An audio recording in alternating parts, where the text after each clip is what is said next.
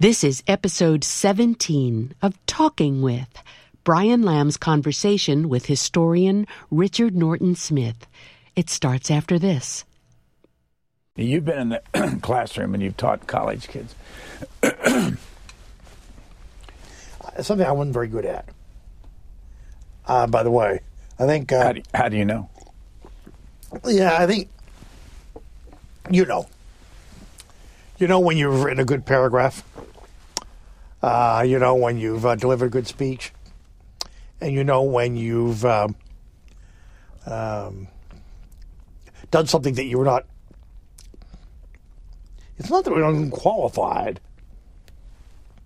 Um, it's just there are you know there are other things. Now, I mean, I will say the nicest thing, and it happens from time to time. Uh, you know, is when people come up to you and say, you know, I was in your class and so forth, so on, and that's wonderful. And when I say I wasn't very good at it, I think I was out of sympathy with the evolving, maybe nature of the classroom. Um, I, I, I'm. I don't expect to have 30 people who is passionately interested the subject as I am or I was, you know. Um, but I wasn't very good at adapting to a culture in which maybe a handful of those 30 people were there because they really wanted to be there. All right. Let's take somebody that really wanted to be there and um, they want to they want to do history. They want to become a historian. They want to become maybe a presidential historian. See, I, but- I'm the worst person to ask for advice. No, but no. What I'm asking you though is, what would you? T- how would you tell them to go about educating themselves about the subject matter, and how did you do it? What what kind of techniques did you use over the years to, to fill your head? You know, I was never conscious. Of, certainly, technique is not. Uh, I mean, Excuse the expression. no, no, no, no. But I mean, I, I understand what you say. Yeah, but but it suggests um, a conscious pursuit. But what did you do? How did you absorb all this information? You see, the thing is, to me, it was just um, uh, an interest that was always there, and indeed didn't even I didn't even think of as, for example, um, a career in embryo. I mean, I I never, I literally gave no thought to um, what I'd be doing in 10 years or 20 years or 30 years.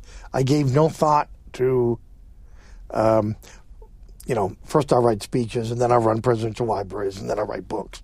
I mean, uh, you know, I don't. So I'm I'm in some ways the worst person to ask sort of career advice for. I'm not even really asking about career advice as much as uh, are there a series of books, for instance, that Yeah. you know that you've read that you say, you know, this this stuff, this is valuable stuff. Yeah, I would just say. I mean, generally, yeah. Um, look, it's it's a cliche, but it for for universal reasons. If there's if there's something a subject that you're really interested in, I don't care what it is. Say with me, presidents, uh, as a subset of a larger. Int- but I mean, it was through them. I think probably that I that I broadened my interests. Uh, uh, obviously, presidents exist in a context, and that context is called history. So, um, and then as you connect the dots, you find yourself um, uh, throwing out a, a wider net. So your your intellectual interests and and um, hopefully fields of expertise evolve and grow, but equally important, become more nuanced and and sophisticated. Um, but that literally can grow out of a childhood, for lack of a better word, preoccupation. I mean, I read books about presidents at a at an obscenely early age. um, and enjoyed it. And it, and it was as simple as that. It was, you know, I mean, I uh, watching Omnibus. I mean, there there there there was something that I've never I've never traced it to its origins. I don't know where the seed was planted. All I know is that pretty much from the first sort of conscious, you know, memories, um, I was interested in the larger world, um, in news, for lack of a of a better word, for the which I came to understand pretty quickly was history in the making. Do you have a favorite news source today?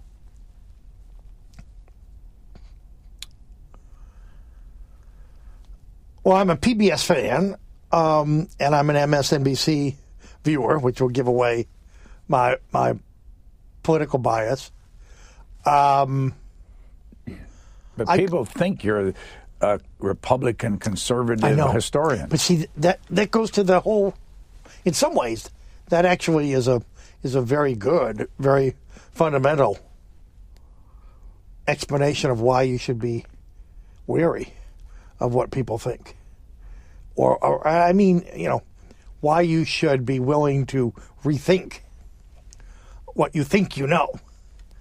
Um, historians are taught that as a rule um, which is why we have revisionist history. And on, on balance, I'd say it's a good thing we do. It's, well, people don't remember Eisenhower, uh, Reagan, Lincoln, Dole. Oh, sure. Well, they, yeah, they look at the Hoover. institutions, but see, That but that, worked in, but, but that, but that is, but that is, I would argue, I understand, but that's also partly a reflection of the um, media culture, which um, sort of short circuits thought. I mean, and, and assumes it takes for granted. If if you're involved with these institutions, then ipso facto, you're a Republican or a particular kind of Republican or whatever. And then it's it's it's people loading onto you, people projecting onto you their assumptions, which of course is the absolute inverse of what historians and biographers, and indeed, I, I would imagine any kind of scholar does. Um, it's certainly, in a nutshell, the kind of approach I guess I've taken to the books I've written, for example, which is all about undoing, peeling away what we think we know about a historical figure. The little man on the wedding cake turns out to be a much more complex and interesting, and I would argue, admirable figure. And I argue, maybe the best president we never had. What will when you finish your book on uh, Gerald Ford, and when will that be out? By the way, We're hoping 2020. but when you finish that book, what do you think we will conclude about Gerald Ford's politics, where he fits on the spectrum? You know, I hesitate to p- predict only because people are unpredictable. I do believe, I think people will be surprised that for much of his career in the House, Ford actually was something of an insurgent. He was not the kind of amiable party um, wheel horse, you know, that he was seen as once he became minority leader.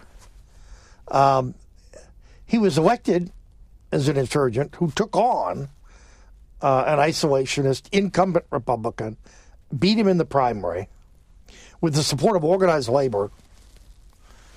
In his first term, he signed a petition for world government, world federalism. I mean, not the sort of thing you associate with good old Jerry, you know. And of course, and and that's what that's the best part of for me. It isn't that I'm trying to prove an agenda. It is that I am pleasantly surprised and you know to find that the real Gerald Ford turns out to be frankly much more interesting, um, much less predictable um, figure than I think is generally believed, and even that I, to some degree, believe. And I thought I knew him pretty well. I, I it's interesting. Um, a friend, good friend, who's reading the manuscript, says his experience is every chapter he reads, he said, I thought I knew him well. And I didn't know him nearly as well as I thought. And that's been for me, in many ways, the overwhelming. I'm halfway through the manuscript. I've written 400 pages. And um, every chapter contains something. And it's not like I'm specifically, you know, going after this or trying to manufacture. This is not a theme that I set out for. And, you know, uh, and who knows what happens the, the second half. But, but, but certainly the notion of Ford as a surprising figure who I would argue in his early days was in many ways that insurgent. And then in his, and his, as a post president with no more, in effect, political obligations, in some ways he reverted to that. Um, he, he said once, he said, you know, I keep reading that I'm a plodder um, you know, that I, in effect, was just a party man. And, I, and that, I think, the whole business about physical clumsiness, I, I think he laughed that off. He said, having been a quarterback, I mean, having been in athletics and then a coach at Yale was actually very good preparation for dealing with the with the Monday morning quarterbacks of, of politics and to some degree history.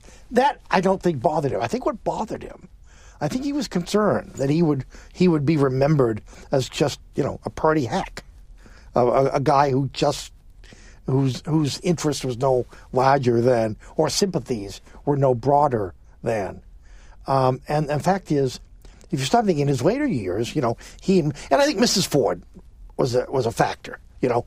But you remember they were before you know before they died, they were sort of marooned in the modern Republican Party. They were pro-choice. Um, you know, they were both more liberal than they had been. Um, and I think some of that was in reaction to where they saw the, the party going. Um, the, the, you know, I mean, any biographer, I don't care what the subject, I'm sure every biographer is in some ways delighted when he discovers that he was right. that turns out in his choice of subject because this is really more interesting, you know, more unpredictable, more whatever than than he thought in the abstract. We have learned that you don't drive. It, it never have drove, driven. No. Oh what's, God, no. What's the reason? I'd uh, be petrified. I suppose is the ultimate reason. Um, I would be dead within a week and I no doubt would take innocent bystanders with me. It's a good thing I'm not on the road. I'd be. A, How do you get around then? God gave me two legs, and um, and I've managed to, you know, uh, or or uh, or uh, dragoon friends into, you know, and there's something called mass transit, which uh, works remarkably well most of the time. Um, I, I mean, one consequence is I've tended, not always by any means. I, I, I'm more of a city person.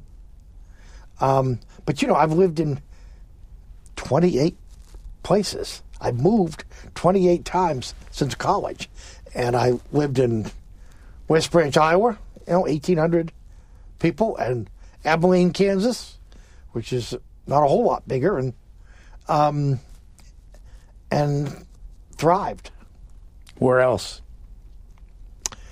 Well, the, the, the Simi Valley, California was the Reagan. Uh, Springfield, Illinois was the Lincoln Library. Um, uh, Lawrence, Kansas was the Dole Institute. Grand Rapids, which is home now. But, you know, Boston for, for many years, and I still sort of sentimentally have an attachment to, to Boston, um, the D.C. area. Um, I mean, I've, I've experienced, and I think in some ways, I've never really thought about it, but I think it has to be helpful if you're writing about politics and leadership uh, over you know a long period of time, and I've really covered the gamut in terms of the range of American history. Um, it helps to have lived in different regions to appreciate uh, different cultures, and and and if only to to understand a little bit better some of the factors that may influence. I mean, Gerald Ford was a quintessential Midwesterner, and in some ways, he took a he paid a price. You know, there are people who look on Midwesterners. Well, they they talk slow, so it's assumed they think slow, um, or they're square. You know, or somehow culturally deprived. Uh, I mean, the, Main Main Street is a brilliant satire, but is a but it is a you know complete uh, exaggeration of the small, you know, airless, mindless uh, Midwestern burg. If you had 24 hours to do anything, go anywhere, do anything, see anything, what would you do? What would be your first choice? Oh, I know. Well, it would it would presuppose several impossibilities. But if you're saying you you can in fact do anything you want, um, anything, yeah, it would be um, to uh, have uh, dinner with the Queen at Buckingham Palace, or yeah, I mean, I'm not picky. I'll go, I'll go to Windsor. Um, but uh, yeah, I think that would be uh, that would be my uh, uh the, at the top of my wish list. What would you ask her?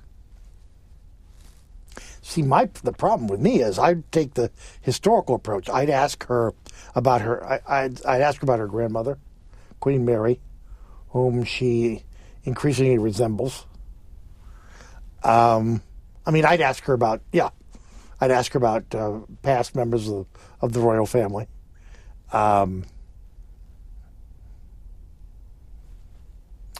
I, I, I, I got, I went to London for the, for the Golden Jubilee, um, the 50th anniversary, and had about a million people pressing me up against the, uh, the fence uh, at the palace. But it was, it was, an, it was what was required. I was willing to stand there for several hours, pressed against the fence, to see uh, an up close uh, view of Her Majesty uh, following a concert that evening uh, they came out into the into the courtyard, the for, the in front of the palace. She was probably she was hundred feet away, and they got in a car and drove off to Windsor. So um, you know, I at least well, a million people were singing, you know, "God Save the Queen." Uh, that was a that was a better it was better than going to Times Square to see some ball drop, you know, on the on the old Times Tower. Um, that was a memorable experience. Um, I you know, I'd like to have a visit with the Pope. You see, you see this recurring theme of, of authority figures, uh, inaccessible authority figures, but but at least you know, not malevolent authority figures. Richard Norton Smith is an American historian and author.